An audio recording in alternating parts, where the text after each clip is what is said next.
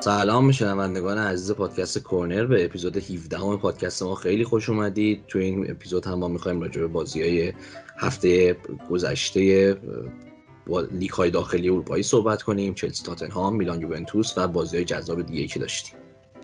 منم سلام عرض می‌کنم خدمت شنوندگان عزیزمون. آره خیلی بازی قابل توجهی داشتیم این هفته و حرف دربارشون زیاده. بریم ببینیم که چی میشه. امیدوارم لذت ببرید از این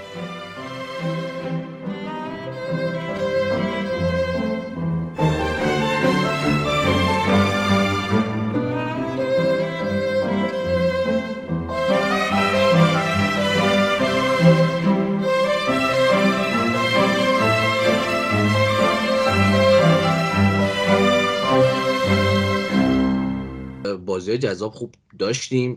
توی انگلیس چلسی تاتنهام میلان یوونتوس رال والنسیا رو داشتیم توی مستایا. ولی خب به پای هفته دیگه بازی ها نمی‌رسه. یعنی ما هفته دیگه خیلی بازی حساس و نزدیک و جذاب داریم تو کشورهای مختلف که باید فکر کنیم چجوری می‌خوایم راجبش صحبت کنیم ولی جذاب میشه. ولی خب این هفته چلسی تاتنهام رو داشتیم. دربی یکی از دربی های لندن دربی حساس لندن توی انگلیس. و چلسی باز هم مقتدرانه برد باز هم کلینشیت کرد با بالا اختلاف بالای سه گل و فعلا مثل که چلسی رو نمیشه گرفت. آره چلسی فعلا تو واقعا بهترین فرم ممکنه. این شیشمین برد پیاپی چلسی تو دربی های لندن بود. حالا دربی های لندن مثل آرسنال تاتنهام کریستال پالاس وست هام این نو دربی ها این شیشمین برد پیاپیش بود. حالا قبل از اینکه اصلا در بازی شروع کنم فقط خب ما این خبر رو دیروز شنیدیم که متاسفانه جیمی گریوز فوت کرد. جیمی گریوز شاید خب خیلی از مخاطبانمون نشناسنش. یکی از شاید بهترین مهاجمان تاریخ فوتبال و تاریخ فوتبال انگلیس بود و تو جفت تیم‌های چلسی تاتنهام هم بازی کرد و فقط یه جمله دراش بگم که ببینیم چه مهاجم بزرگی بوده. فقط رونالدو و مسی بیشتر از جیمی گریوز تو پنج تا لیگ معتبر تونستن گل بزنن و جیمی گریوز بهترین گلزن انگلیسیه با 357 گل زده تو لیگ انگلیس. تو تمام لیگ های انگلیس نه فقط لیگ برتر از شروع فوتبال انگلیس. و خب متاسفانه دیگه فوت کرد و اول بازی هم که به احترامش خب سکوت رو داشتیم در تمام بازی های این هفته لیگ جزیره.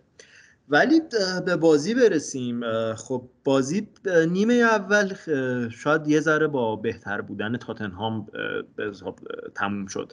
تاتنهام نیمه اول بهتر بود به چه دلیل؟ چون که اول اینکه در فاز حمله سعی اول اینکه با توجه به سیستمش خب ما ترکیب تاتنهام اگه نگاه کنیم خب لوسلسو رو بازی داده بود اندومبله رو بازی داده بود دل علی رو بازی داده بود. می‌بینیم که همزمان به چهار تا آفبک بازی داده بود به اضافه هویبرگ. و سعی میکردش که با ساختن یک خط حمله پنج نفره حالا با نفوذ های دل علی و لوسلسو و البته اضافه شدن یک از فول ها که معمولا رگیلون بود سعی بکنه که اون برتری عددی چلسی رو تو فاز دفاع که معمولا جلوی تمام تیم های برتری عددی و چلسی داره رو خونسا بکنه.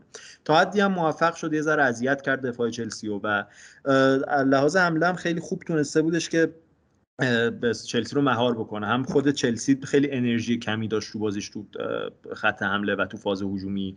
و هم حالا مثلا تاتنهام خیلی خوب تونسته بود هاف اسپیس ها رو ببنده که یکی از نقاط مهم حمله چلسی هستن. و اینجوری بود که نیمه اول تاتنهام تونست خب خیلی راحت صفر صفر تموم کنه. اما نیمه دوم ما اینجا به نظرم دوباره کلاس مربیگری توخل رو دیدیم که چجوری اومد و با یک تعویض کل روند بازی رو تغییر داد. خب اون تعویض این بودش که کانتر رو به جای میسون مان تو آورد.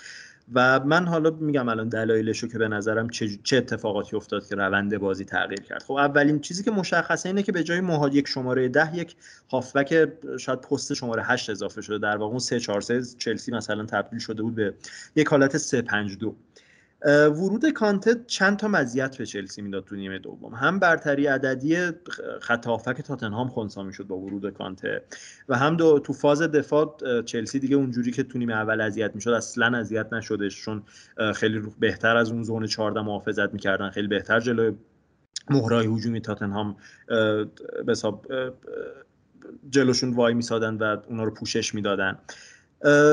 و یه اتفاقاتی که حالا تو فاز هجومی با ورود کانته افتاد.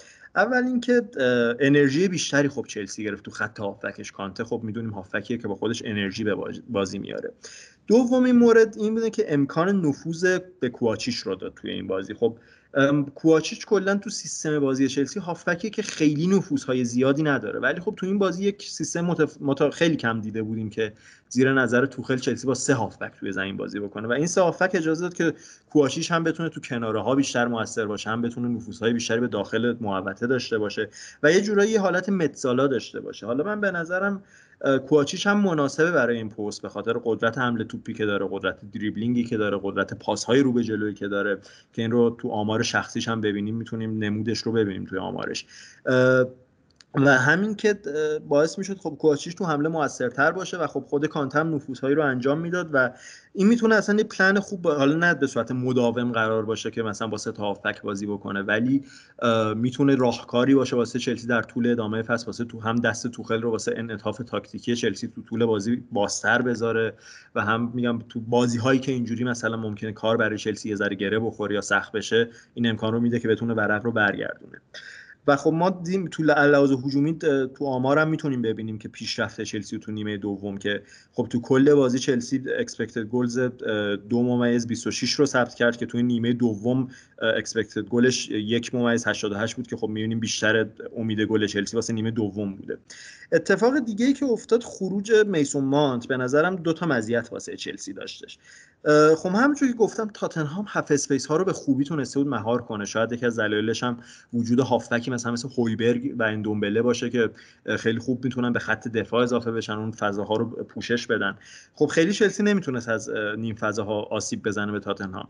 اومدن کانته باعث میشدش که درسته که خب یک شماره ده کم می‌شد. این یعنی خب دیگه چلسی ترجیح کمتر از عمق حمله بکنه. ولی اومدن کانته باعث شد که آسپیلیکوتا و مارکوس آلونسو با خیال راحت تری بتونن جلو بیان بیشتر جلو بیان بیشتر تو فاز هجومی مشارکت بکنن با توجه اینکه خیالشون راحت از اینکه یک پوشش رو پشت سرشون دارن. و این باعث شد که چلسی خب بتونه تو کنارها خطرات بیشتری ایجاد بکنه و بیشتر تاتنهام رو تحت فشار قرار بده. و دو تا بازیکن خیلی خوب تو فاز دفاعی هم در چلسی بخوایم بگیم خب رودیگر و تییاگو سیلوا فوق العاده بودن. تییاگو سیلوا حالا علاوه بر گلی که زدش تصمیم گیری های فوق العاده ای تو طول بازی داشتش قطع توپای بسیار خوبی داشتش و پوشش خیلی خوبی داشت و رودیگر هم که علاوه بر اون کارهایی که تو فاز دفاعی می‌کرد گل دو سوم چلسی هم زد و واقعا به عنوان یک شاید اگه کسی مثلا نشناسه رودیگر کیه فکر می‌کرد یک مهاجمه چون خیلی خوب یهو عقب می‌کشه خودش رو جدا می‌کنه از خط دفاع اون فضا رو واسه خودش ایجاد می‌کنه و تموم کنندگی خیلی خوبی هم سر اون لحظه داشتش. اما در تاتنهام هم بخوایم یه ذره صحبت کنم. تاتنهام خیلی وضعش به نظر من جالب نیستش. اول اینکه وضع دفاعی تاتنهام خیلی آشفته است. واقعا آشفته است و اینو ما خب جلو کریستال پالاس هم دیدیم. حتی تو اون بازی هایی هم که یک هیچ میبردن ستا بازی اولشون و کلینشیت می‌کردن تاتنهام خیلی شاید یه ذره خوش شانس بودش که تو اون ستا بازی هیچ گلی مثلا دریافت نکرد و تونست با یه گل مثلا ستا امتیاز رو بگیره.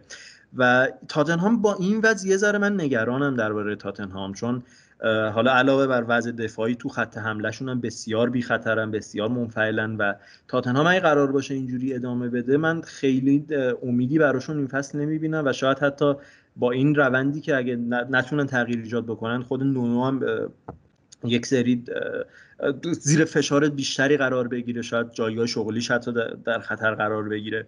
و دلیل اینکه تاتنهام به نظر من تو خط حمله خیلی ضعیف بوده این چند وقت. حالا علاوه بر اینکه کم کمبود ارز حمله کاملا مشخصه توشون یکی از اینه که از هریکین نمی‌تونن استفاده درستی بکنن. یعنی شما تو بازی با چلسی هم اگه نگاه بکنید می‌بینیم که هریکین خیلی بیش از حد داره عقب زمین بازی می‌کنه.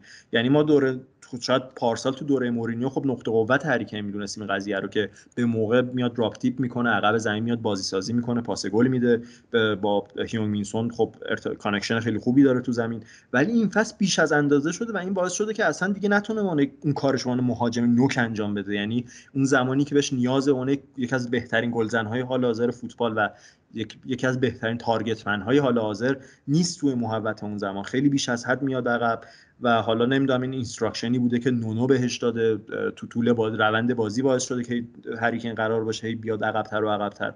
و اتفاقا یه مقایسه جالبی بین لوکاکو و هریکن تو این بازی بودش که touch هاشون تو هر نقطه زمین. و ما اگه touch هاشون رو تو محوطه جریمه مقایسه کنیم لوکاکو یه چیزی دو برابر سه برابر هریکن تو محوطه جریمه touch داره. و این نشون میده به نظر من که چقدر حالا من تو کانالم عکس تا به حساب تاچ مپشون رو می‌ذارم حتما که ببینیم. ولی این نشون میده که به نظرم چقدر هریکن داره فعلا تو مسیر اشتباهی بازی می‌کنه. یه هریکین آخه یه مسئله بزرگی که این فصل داره اینه که اول از همه به نظرم حالا با اینکه بازیکن خیلی حرفه‌ایه و خیلی راحت می‌تونه خب با این فضایی که هست کنار بیاد ولی یه بزرگترین مسئله که برای هریکین هست مسئله ذهنیشه و اونم به این دلیل که من فکر می‌کنم به خاطر اینکه هریکین حتما می‌خواست ساتنهام بره و ما می‌دونیم که چقدر انگیزه داشت که ساتنهام بره و دیگه خودش رو تموم شده میدی تو این باشگاه با وجودی که تو این باشگاه عملا بزرگ شده بود و عاشقش بود. ولی دلش می‌خواست بره یه جای دیگه دلش می‌خواست یه جایی مثل سیتی بره که خب هم سیتی به هریکین نیاز داشت هم هریکین دلش می‌خواست یه باشگاهی بره که بتونه جام ببره بتونه خودش رو توی بازی بزرگ بیشتر نشون بده و کلا یه مقطع یعنی پله خوبی رو بره بالا دیگه از که توی کریرش. ولی خب الان که حال برخلاف میلش موندگار شده توی تاتنهام و تاتنهام و دنیل لوی ندادن هریکین رو به منچستر سیتی اولین مسئله هریکین این اینه که از لحاظ انگیزه مقدار خودش رو بتونه بهتر بکنه و اینکه لحاظ ذهنی بتونه این انگیزه رو این تشنگی رو توی خودش دوباره پیدا بکنه مثل فصل پیش که بتونه برای تاتنهام خیلی با انگیزه و خیلی با اشتیاق به جنگ خیلی با اشتیاق بازی کنه و اون شور شور حال و اون شور حرارت رو توی بازیش ببینیم. یعنی همون باعث می‌شد که کسی مثل سون هم بهتر بازی کنه به خاطر همون connection ش. ولی الان اینو خب ما توی هریکین نمی‌بینیم. یعنی و خب در مجموع هم توی تاتنهام توی این دوتا بازی نمی‌بینیم دیگه.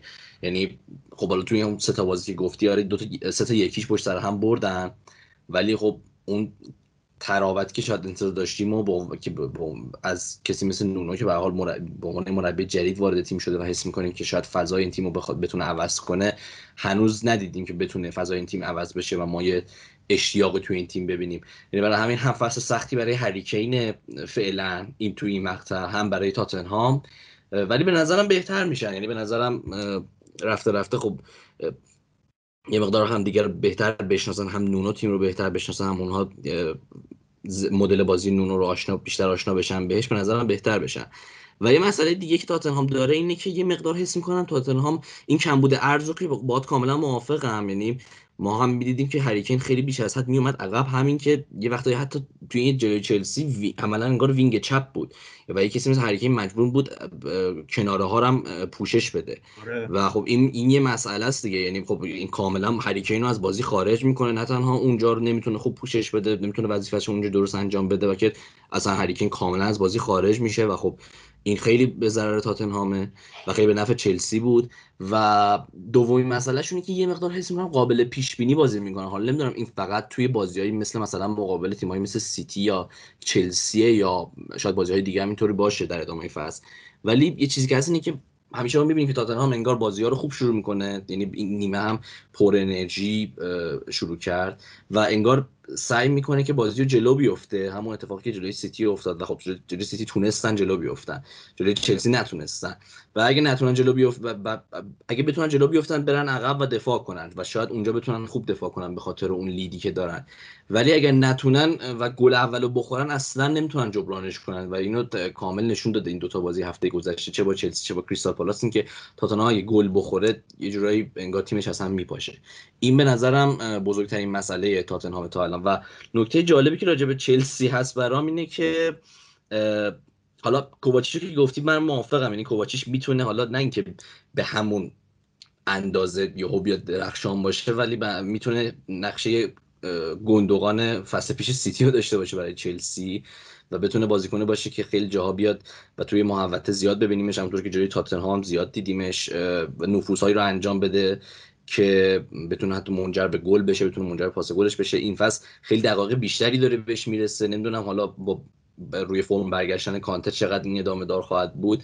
ولی چون فصل فشرده و توماس توخل اسم می‌کنم که تو همه رقابت ها هم چه توی جامعه حذفی داخلی انگلیس چه توی چمپیونز و توی لیگ انگلیس خب می‌دونیم که به حال یه جورای عملا هدف اول چلسی این فصل می‌خواد رقابت کنه. چرخش زیادی احتمالا توی خط هافک چلسی هم ببینیم با توجه به اینکه عمق مناسبش هم داره و تازه ساول هم به این تیم اضافه شده و تازه ساول هم با این تیم جا بیفته. خیلی خوب میشه. و هم کوواچیچ ممکنه دقیقه بیشتری بهش برسه و این نقش رو هم بیشتر توش ببینیم. و یه چیز با مزه فان فکت هم به چلسی هست اینه که هفته به هفته تا الان توی این پنج تا بازی نتایج عین هم با لیورپول گرفتن. یعنی با مو نمیزنه نتایجشون. یعنی هفته اول چلسی سه هیچ کریستال پالاس رو برد لیورپول سه هیچ نورویچ رو برد بعد دو هیچ چلسی آرسنال رو برد لیورپول دو هیچ برنلی رو برد بعد هفته سوم با هم تو آنفیلد مساوی کردن. بعد یه سه هیچ چلسی برد یه سه هیچ لیورپول.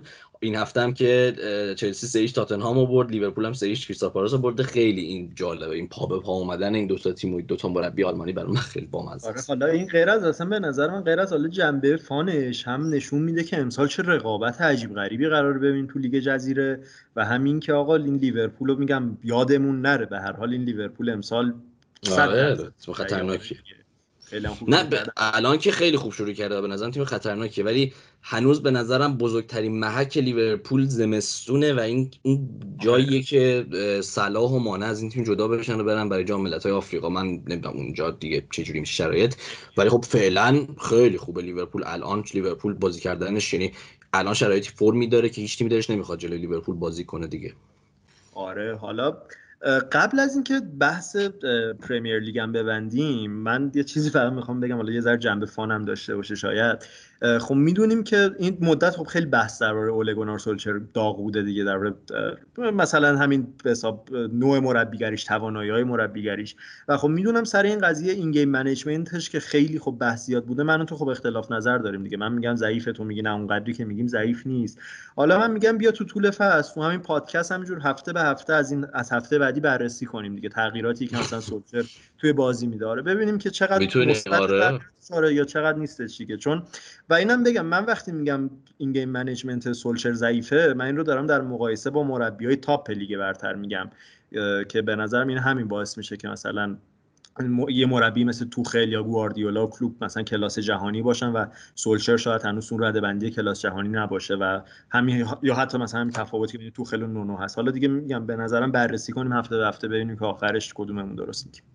نه این درسته ولی خب حس می‌کنم اگه سولشر بتونه یه جام خوبی رو ببره یه روزی حالا چه لیگ برتر باشه چه چمپیونز لیگ باشه به حال چون توخلم خب اونقدری موف... تا قبل از اینکه بیاد چلسی یعنی پارسال که اومده بود چلسی خب خیلی از طرفدارای چلسی خودت هم خب شک داشتی در موردش آره. که بتونه موفق باشه یا نه و مربی بود که می‌دونستیم پتانسیل داره ولی خب همیشه یه سری مسائل خب با بازیکناش داشت رو ارتباط برقرار کردنش با بازیکناش داشت و اینکه خب همیشه تیمش تا یه جایی می‌رفت ولی خب کم می آورد یعنی پی اس جی هم همینطوری بود دورتموند هم همینجوری بود. ولی اگر سولشر بتونه با این تیم منچستر یه موفقیت بزرگی رو کسب کنه مثل بردن لیگ جزیره یا قهرمانی توی چمپیونز لیگ اون موقع خب یه مقدار اسم خودش رو بهتر میاره توی مربیای تاپ و همه اینها.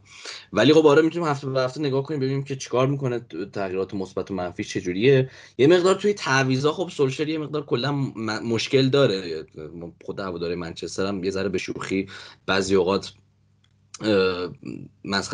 شوخی می‌کنن با این قضیه سولشه که ممکنه خیلی اوقات تعویضاش به درد نخوره با هم اینا یا خاصیتی نداشته باشه.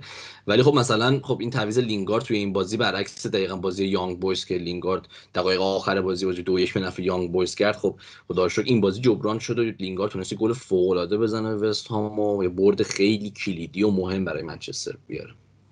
آره دیگه حالا پس بررسی می‌کنیم دیگه خب آره. پس اگه دیگه در پرمیر لیگ حرفی نداریم بریم سراغ سری آ و این بخش ببندیم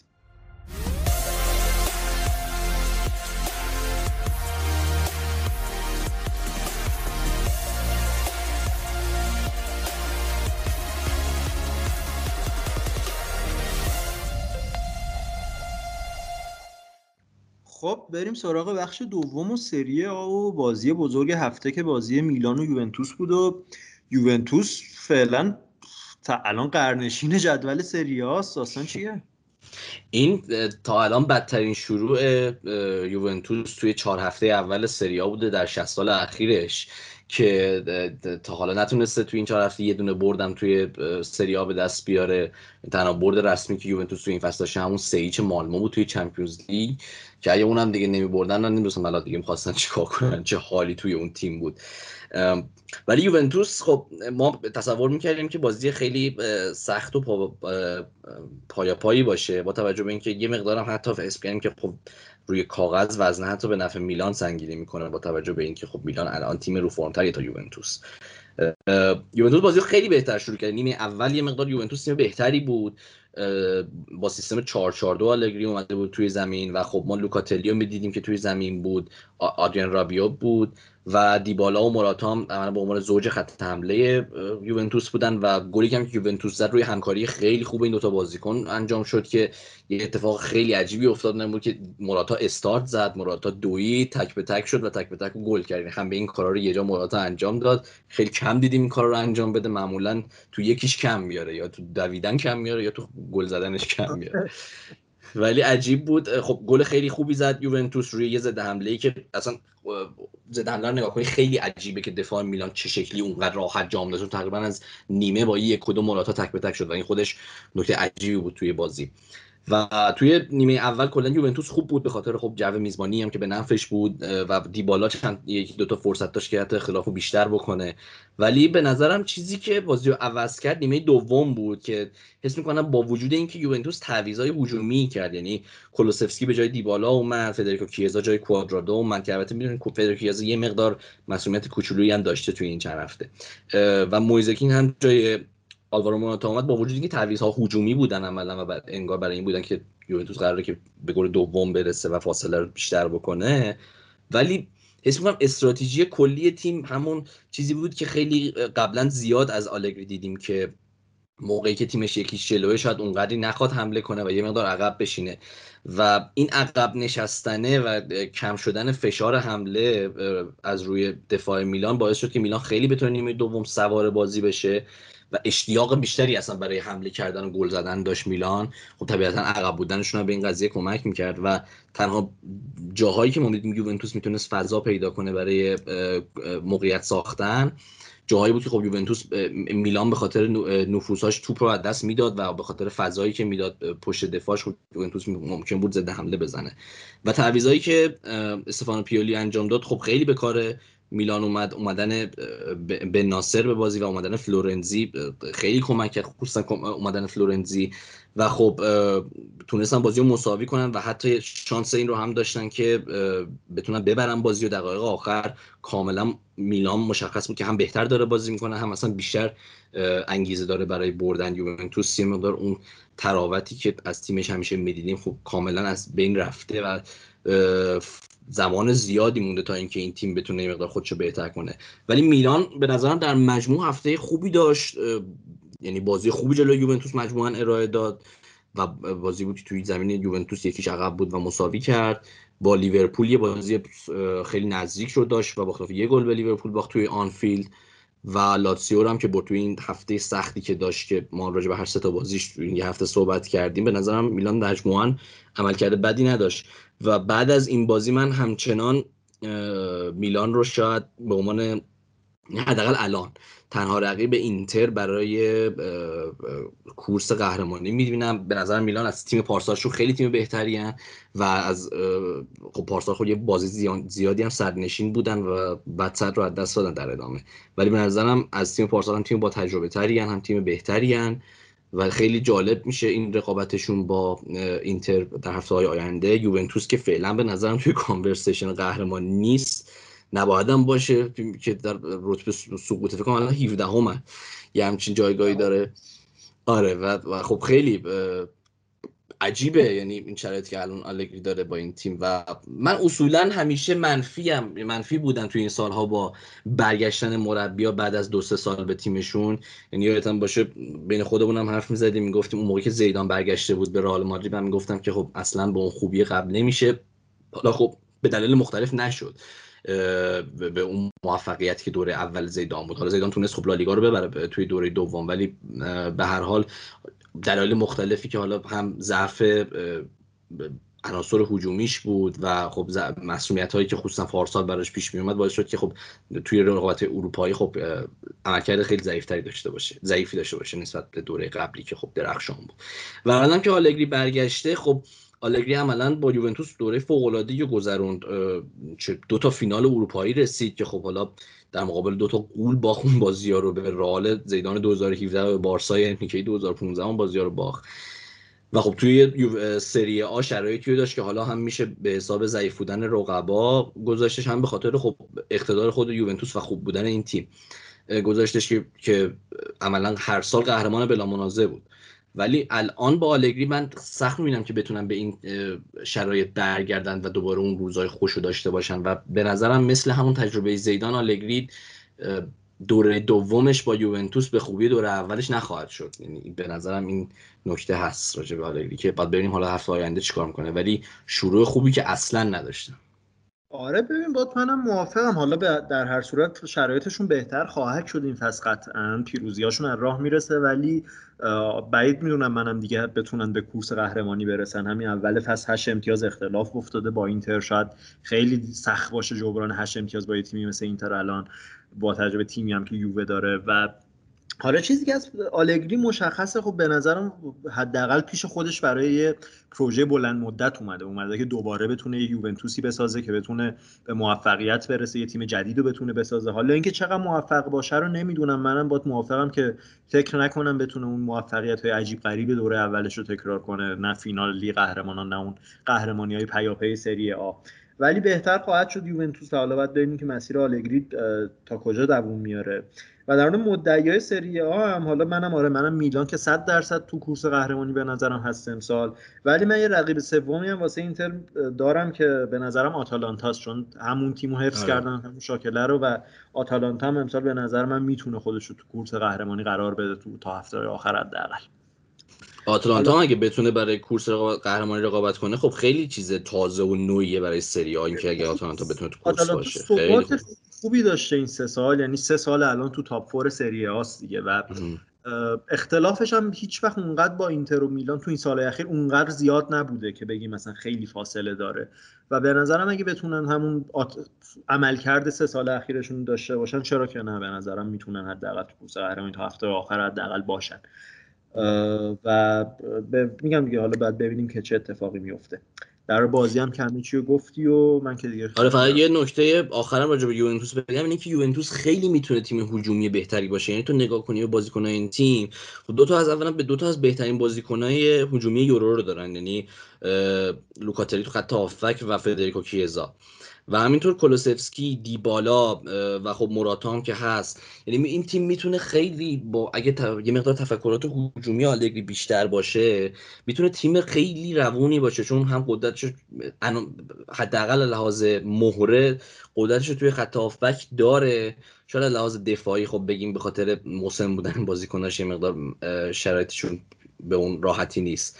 ولی به نظرم توی خط هافک و توی خط حمله علاوه بازیکن کم ندارن. بازیکن جوان خیلی خوبی دارن. کیزا کولوسفسکی دیبالا می‌تونه یه مثلث خیلی خطرناک باشه اگر که بتونه آلگری خیلی خوب اینها رو منیج کنه و بتونه یه هماهنگی بین اینها ایجاد کنه. امیدوارم که جذاب چون من دوست دارم بازی. یعنی کولوسفسکی و من واقعا بازیش لذت می‌برم. بریک ملی قبلی که با سوئد بازی کردن جلوی اسپانیا دست به هر چی می‌زد طلا می‌شد. یعنی هر کار دلش خواست با خط دفاع اسپانیا کرد. کولوسفسکی با ایساک و نشون خب کولوسفسکی نشون داده که می‌تونه با یه مهاجمی که کنارشه به قابلیت زوجسازی خوبی داره و بازیکنی که آینده داره. یعنی باید آلگری بتونه از این قابلیت هایی که لحاظ هجومی تیمش داره استفاده کنه. امیدوارم بتونه چون خب بازیاش دیدنی تر میشه.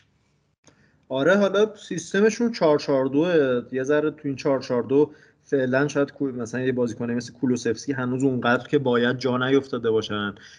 چون مثلا کولوسفسکی می‌دونیم بازیکنی که درست مثلا اسمم وینگر بازی می‌کنه ولی هی متمایل میشه وسط زمین همون هم همون زوج سازی که گفتی هم فاز بازی سازی که داره. و باید بین آلگری چه نقشه واسه این تیم تو سرش داره؟ تو خط هافبک حالا من به نظرم هنوز یه ذره جا واسه تقویت شدن دارن واسه اینکه بتونن خلاقیت بیشتری به خط هافبکشون بیارن. و تو دفاع هم به نظرم تو فاز بازسازی هن الان دیگه. حالا دلیخت هم الان من یه چیزایی شنیدم خیلی آیندهش تو یووه مطمئن نیستش. یعنی رایولا داره این وسط شیطنت هایی می‌کنه که ممکنه امکان جدای دلیخت باشه از یوونتوس. ولی به این چیزی که هست یوونتوس تو فاز ریبیلده به نظر من مشخصم و این ریبیلده ممکن حالا امسال فقط باشه سال دیگه بهتر بشه حوزه یا ممکن دو سال طول بکشه. بعد ببینیم آلگری آیا تو به عنوان یک مربی می‌تونه یک پروژه ریبیلد رو پیش ببره یا نه؟ آره. آره پس خب منم که دیگه حرفی در سریا ندارم و اگه تو هم نداریم که بریم سراغ لالیگا و رال والنسیا. بریم.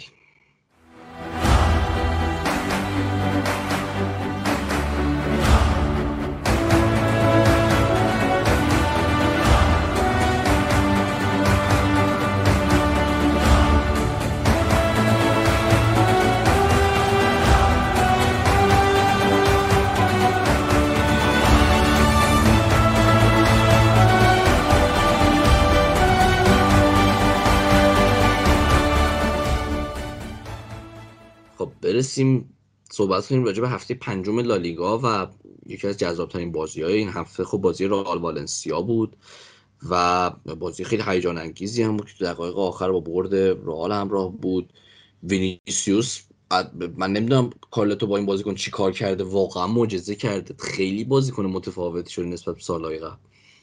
وینیسیوس که آره اصلا ناجی این فصل رئاله به نظرم یعنی آره. وینیسیوس قراره رئال رو این فصل به سمت قهرمانی لالیگا ببره ولی ببین قبل اینکه حالا من شروع کنم من فقط یه توضیح به شنوندگان بدم که شاید مثلا سوال پیش بیاد که چرا ما الان دو هفته است تو لالیگا هی میریم سراغ رئال همین موضوع به خاطر برنامه بازی های رئال فعلا که یه ذره خب برنامه بازی رئال سختره بازی های قابل توجهش مثلا با والنسیا هفته دیگه اگه شما با ویارال داره یا دو هفته دیگه. آره. هم به خاطر برنامه بازیشه و همین که برنامه بازی بارسا هم یه جوریه که فعلا به پادکست نمی‌خوره. یعنی بارسا تازه امشب بازی داره که دقیقا میشه بعد پخش ما. برای همین ولی حتما میگم برنامه بازی ها یه ذره معتدلتر بشه.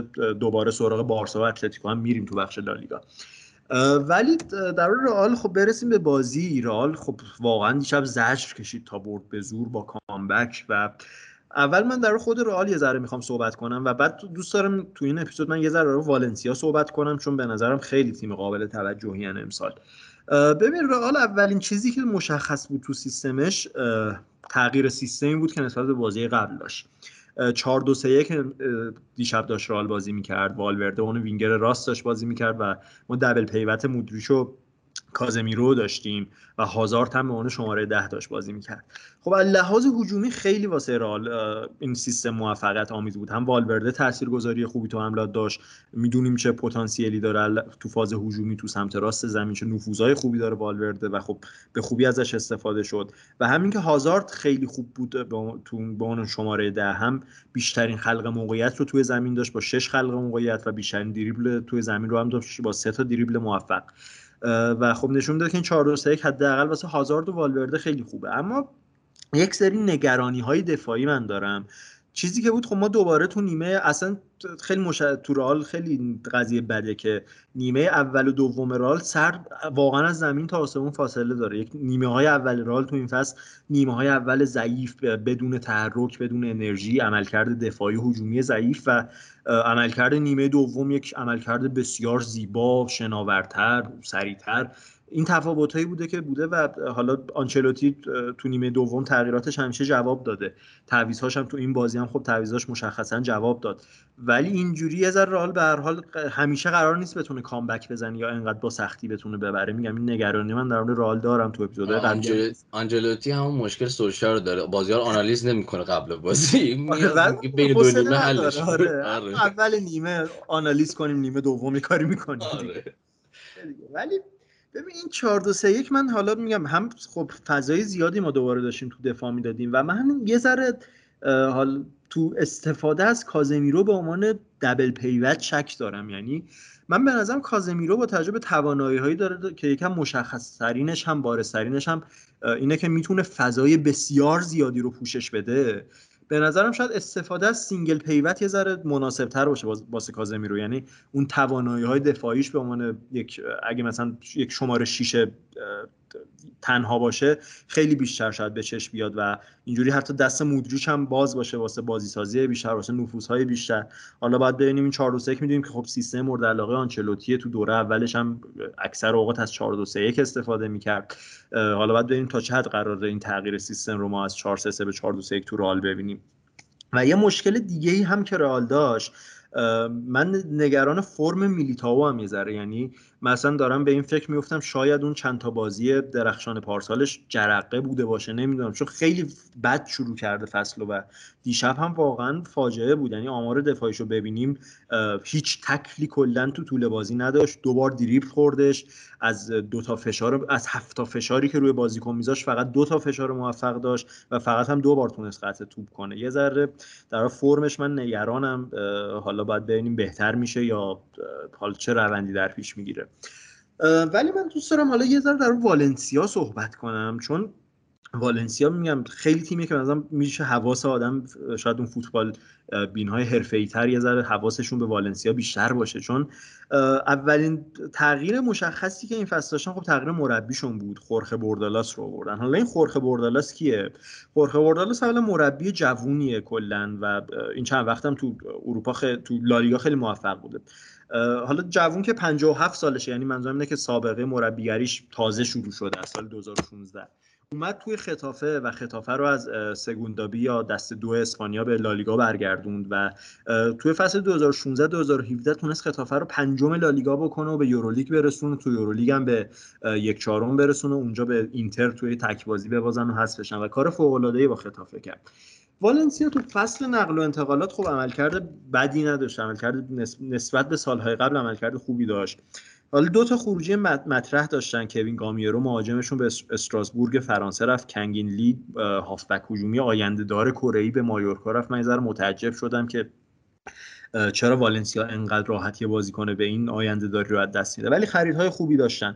هوگو دورو رو خریدن که حالا وینگر چپ مهاجم بازی می‌کنه اتفاقا محصول آکادمی رئال هم هست و از همین ختافه هم اتفاقا خریدن. نشست تیم سابق پپ بردالاس. من گفتم خورخه بردالاس پپ بردالاس اشتباه گفتم. هلدر کاستا رو از لیدز یونایتد خریدن اون وینگر راست. خب می‌دونیم وینگر راست سرعتی تکنیک خوبی داره.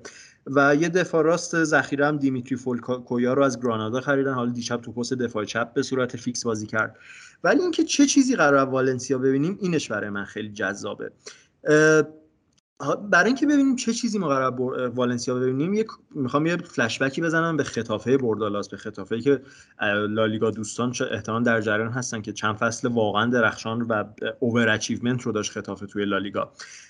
خب پپ بردالاس یه مربی عملگراست یه مربی پراگماتیسته و خیلی به اون سبک بازی که داره پایبنده. تو سبک بازیش خب ما توپ های بلند اولا که 442 بازی می‌کنه. همیشه. هم تو فاز هجومی و هم تو فاز دفاعی معمولا 442 بازی می‌کنه. تو سبک بازیش ما توپ های بلند زیاد و سانترهای بسیار زیادی رو می‌بینیم. یعنی خطافت نظر سانتر. یکی از بیش... تو فصل قبل لالیگا اگه اشتباه نکنم چهارمین یا پنجمین تیم از لحاظ تعداد سانتر بود که خب نشون میده چقدر توپ های بلند استفاده می‌کنه. و این توپ های بلند باعث میشه که اون 442 بردالاس تو فاز هجومی. گاهی وقتا تبدیل به یک 4 2 3 1 چجوری. یعنی یکی از مهاجم دوم یکی از مهاجم های والنسیا یه ذره بیاد عقبتر. اون مهاجمی که قدرت دوئل های هوایی بیشتری داره یه ذره بیاد عقبتر و یک هم یک مدافع رو بتونه از سر جای خودش خارج بکنه فضا رو به وجود بیاره پشت خط دفاع و بتونه با برتری توی دوئل هوایی والنسیا یا کلا تیم بردالاس از اون توپای دوم استفاده بکنن و پشت خط دفاع صاحب توپ بشن. حالا این الگو رو ما توی والنسیا هم داریم می‌بینیم. چون الان زوج خط حمله والنسیا مکسیمیلیانو گومز اروگوئه و گوئدس هستن. مکسیمیلیانو گومز خب توانایی خیلی زیادی توی بازی هوایی داره و از همین هم داره استفاده می‌کنه. دیشب هم دیدیم که والنسیا از توپهای بلند خیلی استفاده می‌کرد. و این دقیقا برعکس چیزیه که والنسیا فصل پیش داشت بازی می‌کرد. فصل پیش والنسیا با خاوی گارسیا یک بازی مبتنی بر پاسکاری بیلداپ عقب زمین بازی روی زمین رو بیشتر انجام می‌داد و حالا باید ببینیم بردالاس چقدر تو این تغییر سبک می‌تونه موفق باشه. ولی توی فاز دفاعی پپ بردالاس دقیقا به نظر من همون چیزیه که والنسیا نیاز داره. والنسیا فصل پیش یکی از بدترین تیم شاید بدتر... یکی هم که نه بدترین تیم دفاعی لالیگا بود. یعنی فصل پیش expected goal هایی که تیم های مقابل جلوی والنسیا ثبت کردن مجموعشون تو طول فصل 66 بود تقریبا و 53 گل دریافت کرد. یعنی که بدترین عملکردهای دفاعیه و لحاظ pressing هم بسیار بد بود والنسیا. والنسیا لحاظ پر... حالا اینو من یه توضیح کوچیک بدم که pressing pressing لزوما به معنی pressing هجومی یا تو یک سوم حریف نیست. شما می‌تونی تو یک سوم خودت و با low block هم پرس بکنید تیم حریف رو و آمار pressing بالایی ثبت کنی و والنسیا کلا لحاظ pressing یکی از بدترین تیم های لالیگا بود فصل پیش. و حالا ختافه دقیقا برعکس بود. ختافه هفتمین تیم دفاعی خوب لالیگا بود فصل پیش و یکی از بهترین تیم های pressing بود. یعنی آمار پی پی دی ای خطافه 9 ممیز 72 که آمار بسیار خوبیه واسه pressing یک تیم.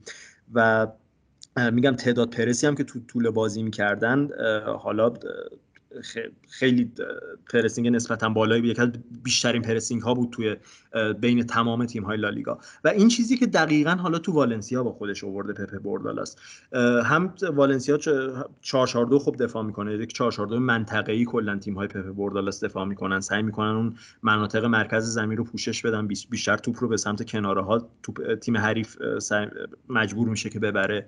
و این دقیقا ما تو والنسیا هم می‌بینیم. و خب پپ بردالاس از لحاظ پرسینگ خیلی باعث شده که والنسیا پیشرفت کنه دقیقا همون چیزی که تو خطافه خب از بار میگم آمارای مشخصش بود که چقدر پرسینگ قویان حالا همین رو تو والنسیا هم آورده. یعنی توی والنسیا تو همین پنج بازی که فقط طول فصل گذشته 618 اقدام به پرس داشتن که این خب نشون میده که چقدر آمارشون رفته بالا. حالا درصد موفقیت یه ذره کم بوده 27 درصد بوده. حالا من به نظرم بیشترم خواهد شد. و دقیقا همون چیزی که گفتم پرسینگ لزوما قرار نیستش که فقط توی فاز هجومی باشه توی یک سوم حریف باشه. از این 618 تا 238 تا اقدام پرسشون توی یک سوم خودشون بوده والنسیا. و 200 مثلا 62 تا توی میانه زمین بوده. و این نشون میده چقدر والنسیا لحاظ دفاعی فعالتر شده تو همین پنج بازی با بردالاس. چقدر لحاظ دفاعی قرار بهتر بشه این فصل. خب شروع خیلی خوبی هم داشتن. دیشب اگه والنسیا می‌تونست نتیجه رو نگه داره رده دوم رو رده اول لالیگا رو داشت. صدرنشین می‌شد. حالا با اینکه باختم الان رده سوم لالیگان فقط هم سه امتیاز مثلا با صدرنشین که رئال باشه فاصله دارن. و به نظرم میگم این شروع خوب و دقیقا چیزی که تو این چند تا بازی داریم از بردالاس می‌بینیم نشون میده که قرارشه والنسیا رو ببینیم. و لحاظ هجومی هم میگم این تغییر سبکش. حالا باید ببینیم که تا چه جواب میده. من به نظرم والنسیا با بردالاس خیلی موفق می‌تونه بشه چون بردالاس مربیه که پتانسیل خوبی داره. با اینکه حالا یه ذره شاید شروع دوران حرفه ایش به عنوان سرمربی دیر بوده باشه. ولی اگه والنسیا تو فصل‌های آینده بتونه نقل و انتقالات مناسبی داشته باشه حالا چون ما می‌دونیم که والنسیا یه ذره مدت مشکل مدیریتی داشته هم خیلی از ستاره ها شاید دست داده مشکل اقتصادی داشته نتونسته خیلی این چند فصل انتقال های موفقی داشته باشه. ولی اگه یه ذره بتونن یه تیم بهتری برای بردالاس بسازن به نظرم والنسیا و بردالاس دوباره می‌تونه به اون شکوهی که والنسیا سراغ داشتیم برگرده. از این خب خبر خوبی برای بارسلونا و رئال و اتلتیکو نیست چون خب تو بازی رو در رو خیلی قراره بیشتر اذیت بشن. جلوی والنسیا حتی بیشتر از قبل. همینجوریش والنسیا شرایط بدی که بود تو بازی رو در رو خیلی خوب اذیت می‌کرد رئال و بارسا رو خب اصولا گربه سیاه رئال مادرید بوده تو این سالها و بارسلونا هم خب همیشه آزار داده. یعنی به هر حال فکر می‌کنم تو این سالها همیشه رفت و برگشت. در نهایت یه بازی یه, یه امتیاز از بارسلونا گرفته. و خب با توجه به شرایطی که بارسلونا داره این فصل رویا رویش با تیم مثل والنسیا با این نوع بازی که تو گفتی خب می‌تونه خیلی بازی سخت داشته باشه. که حالا ما بارسلونا که خب این هفته نمی‌تونیم صحبت کنیم به خاطر اینکه بازیش دقیقا دوشنبه شب شبیه پادکست ما میاد بیرون. ولی این جالبه که هفته دیگه که ما شروع کنیم صحبت کردن راجع به لیگ ها بارسلونا سه تا بازی انجام داده. یعنی حالا بالاخره یه جوری هم راجع بازی اون هفتهش هم یه اشاره به بازی دو تا بازی قبلش هم می‌کنیم دیگه آره خیلی هم خوب خب پس اینم از بخش لالیگا و دیگه تو هم اگه حرفی نداری می‌تونیم بریم سراغ بخش آخر پادکست آره بریم It's not exactly a standing ovation from everyone in the stadium. But it's a good 75 minutes to have under the belt. Do you think that was pre-planned? He's not happy at going off, you know. He comes across. Icardi has won it! Well, for all the guile and wonder of Messi, the pace of Mbappe, the creativity of Neymar outside the box, Paris Saint-Germain have won it with the fox in the box. They brought him on to do just that. He has done just that. خب به بخش آخر پادکستمون هم خوش اومدید. بعد مدت ها می‌خوایم تو این اپیزود دوباره بریم سراغ پی اس جی. بعد اون بعد از اون اپیزود اولی که تو فصل جدید داده بودیم حالا دوباره می‌خوایم بریم سراغ پی اس جی. این دفعه به جای بوندسلیگا گفتیم چون پی اس هم بازی جذابی خب با لیون داشت بازی سختی هم داشت لیون هم خیلی تیم خوبیه و دیگه جای بوندسلیگا. میریم سراغ پی اس تو بوندسلیگا هم این هفته چون میگم خیلی شاید بازی جالب توجهی هم نبود. بایرن هفت هیچ بوخوم رو برد دورتموند 4 2 یونیون رو برد و مثلا فرانکفورت و وولفسبورگ هم یک یک با هم مساوی کردن. یعنی نتایج مهمش بود. ولی پاریس و لیون و پاریسی که به زور برد یه ذره جنجال هم این باز حاشیه داشت واسه پی اس جی. اون اتفاقی که بین. مسی و پوچتینو افتاد و چی شد کلا دیشب بین پی اس جی لیون؟ حالا من دوست دارم بعدا یه فرصتی بشه که راجع به لیون و پیتر بوش هم صحبت کنیم چون که خب هم پیتر بوش مربی که زیاد راجع صحبت کرد هم لیون و هم تغییراتی که داشته. ولی خب این بازی انتظار داشتیم که بازی سختی برای پی اس جی باشه و دومین بازی بود که مثلث امباپه و مسی و نیمار دوباره با هم فیکس بازی شروع می‌کردن. خب این بازی دی ماریا هم کنارشون بود و عملا پی اس با سیستم 4 2 3 1 بازی شروع کرد با گری و هر... گی و هررا توی double pivot و توی چهار نفر خط حمله. خب ما دی ماریا مسی نیمار و امباپه رو داشتیم که به هر حال از این چهار نفر انتظار گلزنی زیادی میره از هم به جهت این چهار نفر هم خب قابلیت بازیسازی دارن هم قابلیت گلزنی فراوانی دارن. بازیکن تکنیکی هم. هر کاری می‌تونه از هر کدوم این بازیکن ها بر بیاد. ولی پی اس جی هنوز فاصله داره با چیزی که ما پیش خودمون مجسم کرده بودیم. از این تیم سوپر تیمی که قراره با این بازیکنهای all-star و با این بازیکنهای ستاره همه مدعی اول Champions League باشه و تو تمام خطوط خودشون تقویت کردن هنوز فاصله داره با اون تیم. و لیون خیلی پی اس جی به دردسر انداخت. خیلی توی بازه‌های زیادی از بازی تونست فضا پیدا کنه پشت دفاع پی اس جی و خیلی خط دفاع پی اس جی اذیت کرد مثلا جلو افتاد توی بازی. و این جالب بود که پی اس جی خیلی سختی کشید تا به گل اول بازی برسه دیگه. با اون حرکت فردی نیمار اون پنالتی تونست به گل مساوی برسه.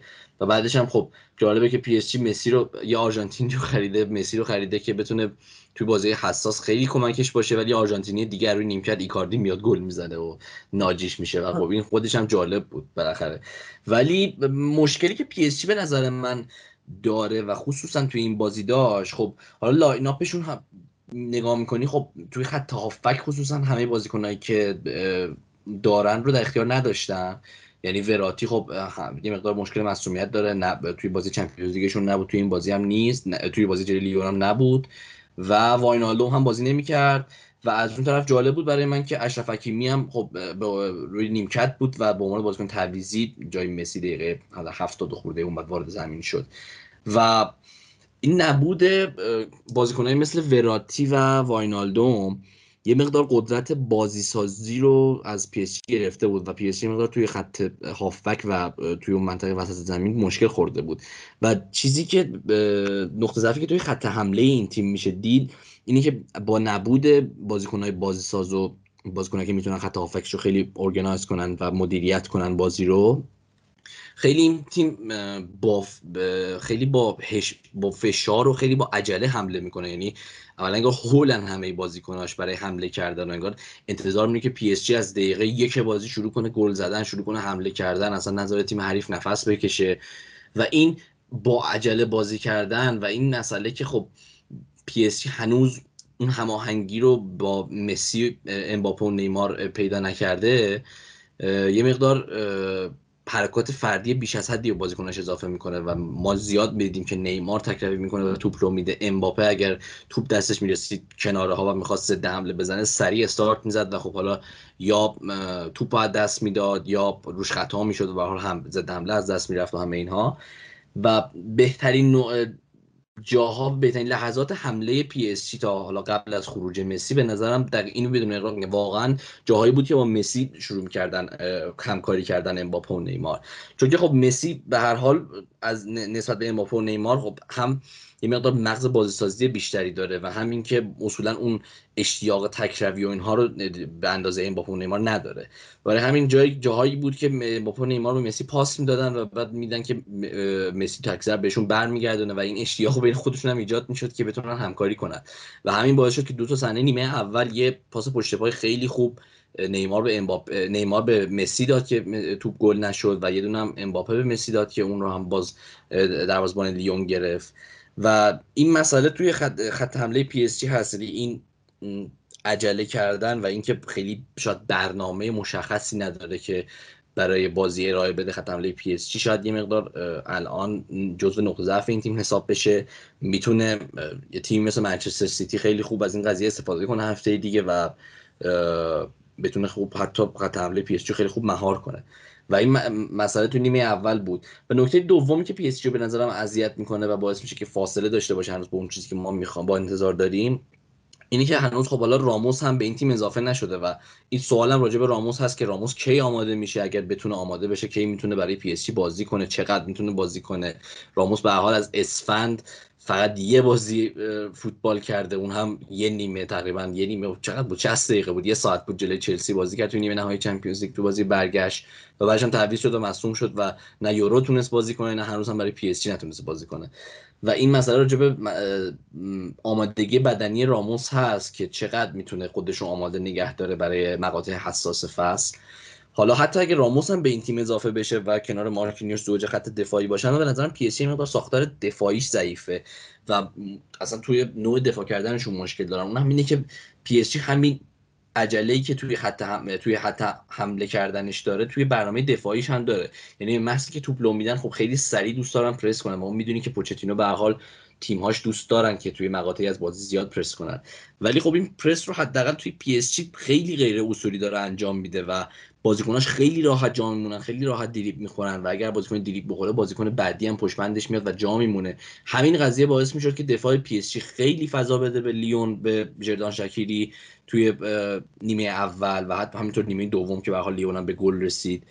و باعث میشه که مقدار خط دفاع پی اس رو ما الان نگاه کنیم تصور کنیم که در مقابل یه تیم های مثل چلسی مثل من سیتی که حالا با هم بازی خواهند کرد یا لیورپول یا حتی منچستر یونایتد که می‌دونیم مثلا روی ضد حمله چقدر خطرناک باشه در مقابل تیم هایی که می‌تونن رقیبش باشن توی بازی های مهم اروپایی توی Champions League خیلی آسیب پذیر بشه. و حالا خب درسته ما حداقل 4 5 ما با اون باز زمانی فصل فاصله داریم ولی اینکه چقدر بتونه پوچتینو تیم رو بهتر کنن لحاظ ساختار دفاعی خب سواله. و این قضیه به نظر از پرسشون شروع میشه. لزوما هم اضافه شدن راموس ممکنه این قضیه رو حل نکنه چون خب راموس هم مدافعی که به حال پا به سن گذاشته است و ممکنه اونقدر توی سرعت نتونه بهترین وجه دفاعی خودش نشون بده. این دو تا مسئله ای که هم به نظرم از پی اس جی هست و باید بهش توجه کرد که در طول فصل چقدر می‌تونن توش پیشرفت کنن. به حال چالش های سختی همین اول فصل هم پیش روشونه. میگم هفته دیگه بازیشون با سیتی فوق العاده میشه حتما دیدن داره و راجبش صحبت خواهیم کرد. ولی همین الان هم توی بازی داخلی مقابل لیون که به حال از تیم با اشل پی اس انتظار میره که بتونه حداقل بازی خوبی رو ارائه بده و راحت برنده بشه به دردسر افتادن و به نظرم روی خلاقیت های فردیشون بود که تونستن به پیروزی برسن. و یه مسئله جالبی هم خب راجع مسی بود که خب مسی خیلی عجیبه. ما اصلا عادت نداریم که 90 دقیقه رو کامل بازی نکنه. یعنی بازی اولش که بازی کرد دو هفته پیش خب از اواخر بازی وارد زمین شد 20 دقیقه بازی کرد. حالا جلوی بروش کامل بازی کرد ولی توی این بازی هم حدود 70 دقیقه بازی کرد تا وقتی تو زمین بود. به نظرم خیلی مفید بود برای پی اس جی و یه بهترین وجه پی اس جی. ما توی همکاری های بازیکناشون با مسی می‌دیدیم. تعویض شدنش عجیب بود. و اینکه اشرف حکیمی هم فیکس نبود و اونجا به جای مسی اومد خودش عجیب بود. ولی به حال تونست پی اس بازی رو ببره. شاید به خاطر به حال سن مسی هم پوچتینو بخواد یه مقدار مراعات کنه توی بازیایی که با تیم های سخت لیگ داخلیشون انجام میدن روی لیگ یک فرانسه انجام میدن. و خب عکس های جالبی هم از اون واکنش مسی در اومده بود که تعویض شده بود که اصلا میگم خود مسی هم عادت نداره که توی یه بازی که خصوصا بازی مساویه و تیم نیاز داره که گل بزنه حتما برای برنده شدن مسی تعویض شه. خود مسی هم باز تعجبش بود. فکر کنم توی اون بازی به خصوص احساس خستگی کرده بود ولی خب به هر حال هرچی بود پوچتینو الان می‌تونه تصمیمش دفاع کنه به خاطر که در نهایت به پیروزی تیمش منجر شد دیگه. آره حالا منم چند تا نکته فقط بخوام به حرفات اضافه کنم که معمولا اینجور تعویض اونم برای بازیکنایی مثل رونالدو و مسی که یه ذره تعویزشون به حساب تعویضای politically هم می‌تونه باشه واسه مربی معمولا با باز باشون می‌دونیم هماهنگ هماهنگ شده است مثلا یک سری از تعویضا که آقا آره. مثلا من تو رو این بازی دقیقه 70 می‌کشم بیرون استراحت کنی و اینا و میگم این به نظر میاد این هم مثل تعویض رونالدو جلو بازی با یانگ بویز احتمالا هماهنگ شده نبوده و حالا باعث دلخوری مسی هم شده حالا دلیل تعویضش رو خود پوچتینو بهتر می‌دونه. ولی در پرسینگ و دفاع پی اس جی من دو تا نکته فقط بگم که ببین وقت این ضعف های پرسینگ پی اس جی به نظر من قابل انتظاره. چون شما وقتی با مسی و نیمار و امباپه و ایکاردی مثلا بخوای پرس کنی یه ذره کار سختی داری تو پرس. چون می‌دونیم که این بازیکن ها خیلی بازیکنای دونده و قوی از لحاظ پرسینگ نیستن دیگه. مخصوصا حالا مسی به خاطر افزایش سنش نیمار کلا هیچ وقت نبوده امباپه کلا هیچ وقت خیلی بازیکن قوی از لحاظ پرسینگ نیستش. work rate پایینی دارن از لحاظ دفاعی. و یه ذره خب اینا قابل انتظار به مشکل خوردن پرسینگت. حالا از لحاظ دفاعی خب میگی ساختارشون مشکل داره. حالا من چیزی که دوست دارم بدونم اینه که اگه چقدر این مشکل ساختاری به نبود بازیکنایی مثل همین راموس و مارکینیو شاید اشرف حکیمی تو بازی دیشب بینا برمیگرد چون مثلا لیورپول می‌دونیم که اگه بازیکنهای اصلیش باشن یه تیم مثل لیورپول مثل فندایک و ماتیپ و اینا ساختار دفاعی قوی داره. ولی وقتی نبودن خب فصل پیش دیدیم که چقدر چه فاجعه ای بود لیورپول از لحاظ ساختار دفاعی. حالا دوست دارم ببینم چقدر پی اس جی هم شامل همچین قضیه میشه یا نه بازگشت بازیکنی مثل راموس مثلا چه تغییراتی ممکنه براشون رخ بده.